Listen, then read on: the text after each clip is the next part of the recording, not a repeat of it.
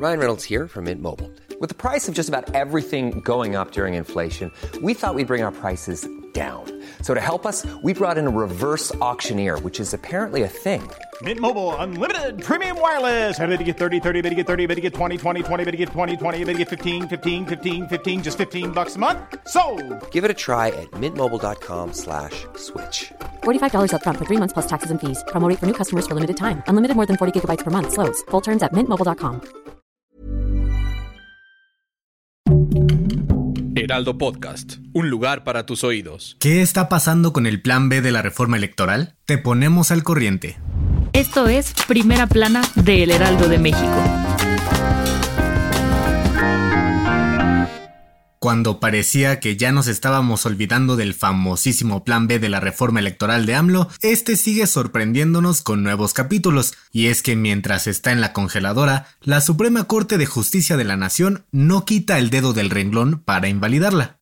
Resulta y resalta que el ministro Alberto Pérez Dayán ya puso sobre la mesa echar abajo al menos la primera parte del Plan B, pues según él, se cometieron violaciones graves al procedimiento legislativo en el Congreso.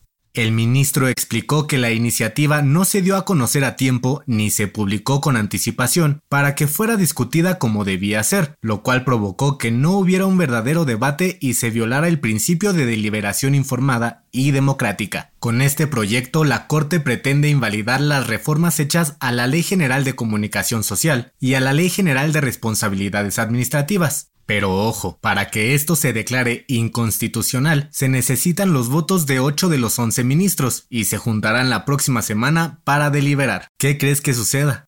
Gracias por escucharnos. Si te gusta Primera Plana y quieres seguir bien informado, síguenos en Spotify para no perderte de las noticias más importantes. En marzo pasado, la Fiscalía General de la República señaló a 22 personas por su presunta participación en el desfalco millonario contra Seguridad Alimentaria Mexicana. ¿Lo recuerdas? Pues este martes un juez dio la instrucción de liberar a tres de los implicados.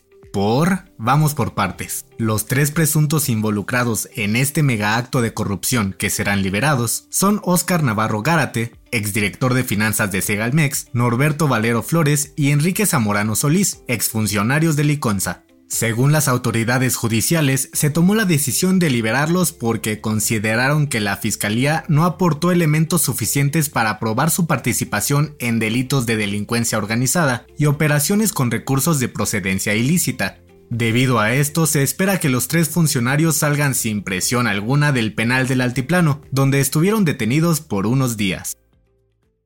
A principios de este año, dos fuertes terremotos sacudieron Turquía y Siria, y como muchos otros países, México envió un equipo de rescate que incluía binomios caninos, de entre los cuales estaba Proteo, el perrito que ayudó a rescatar personas atrapadas y murió como un héroe.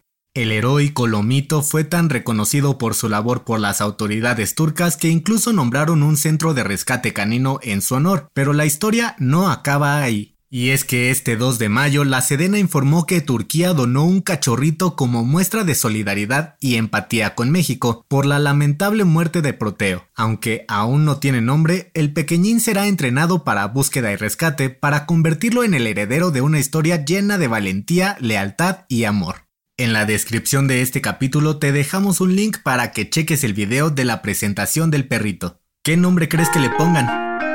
En otras noticias, este martes una jueza federal ordenó al Senado de la República nombrar inmediatamente a los tres comisionados pendientes del INAI y así puedan volver a sesionar tras varias semanas de pausa y polémica. En noticias internacionales, el gobierno de Estados Unidos anunció que reforzarán la seguridad en la frontera con México con cerca de 1.500 militares para frenar el aumento de la migración tras levantar las restricciones de viaje por tierra por COVID-19. Y en los deportes, el repechaje está listo. La Liga MX dio a conocer los días y horarios en que se jugarán los partidos de repesca de la liguilla. El sábado 6 de mayo Cruz Azul enfrentará al Atlas en el Estadio Azteca a las 5 de la tarde, mientras que Pachuca recibirá a Santos a las 7. Para el domingo, León se medirá ante San Luis en punto de las 7 de la tarde y Tigres y Puebla cerrarán la jornada en Monterrey a las 9 de la noche.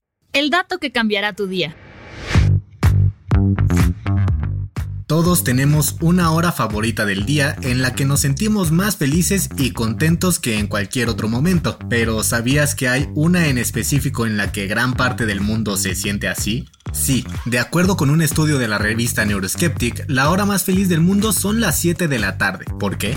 Pues según los investigadores es el momento en que las personas salen de trabajar, se reúnen con amigos o familia y se encuentran libres de estrés. Además, los expertos aseguraron que es cuando más actividades placenteras se hacen, como hacer ejercicio, poner una peli o simplemente recostarse a descansar. ¿Cuál es tu happy hour? La recomendación. Todos en algún momento de nuestras vidas hemos tratado de cambiar quienes somos para encajar en un grupito o ser aceptados por la sociedad, pero ¿por qué lo hacemos? Escucha el nuevo episodio del podcast Preguntas Tontas para Todos, donde Fergay y Nuria Ocampo platican sobre todo lo que hacemos nada más por convivir. Esto fue Primera Plana, un podcast del Heraldo de México. Encuentra nuestra primera plana en el periódico impreso, página web y ahora en podcast. Síguenos en Instagram y TikTok como El Heraldo Podcast y en Facebook, Twitter y YouTube como El Heraldo de México. Hasta mañana.